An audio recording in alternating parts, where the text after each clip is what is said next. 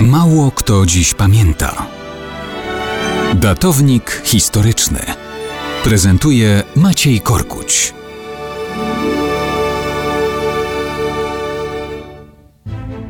Mało kto dziś pamięta, że dziesiątego stycznia tysiąc osiemset sześćdziesiątego pierwszego roku młody nasz polski pisarz i publicysta Walery Łodziński stanął twarzą w twarz z innym naszym polskim pisarzem i publicystą, Karolem Cieszewskim.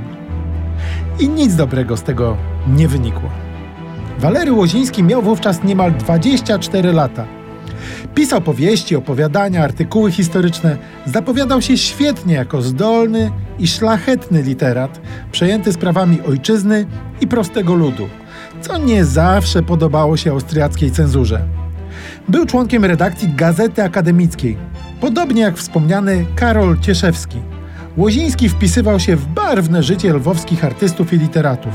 Był przy tym niestety dość porywczy i bezpośredni. Zdarzało mu się nieraz, że wyzywał oponentów na pojedynek. I nie zawsze wychodził na tym bez szwanku. I tak też było z Cieszewskim.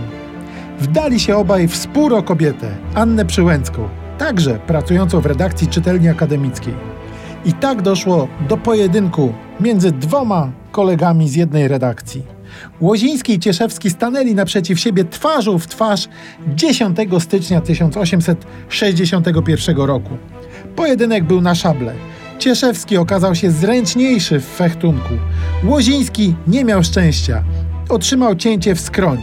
Zalany krwią może by i przeżył, ale wdało się zakażenie krwi i pourazowe zapalenie opon mózgowych. Przez dwadzieścia dni walczył o życie i przegrał. Zmarł trzydziestego stycznia, w pół miesiąca po swoich dwudziestych czwartych urodzinach. Gdyby nie nieco awanturniczy charakter, pewnie jeszcze wiele by w życiu napisał.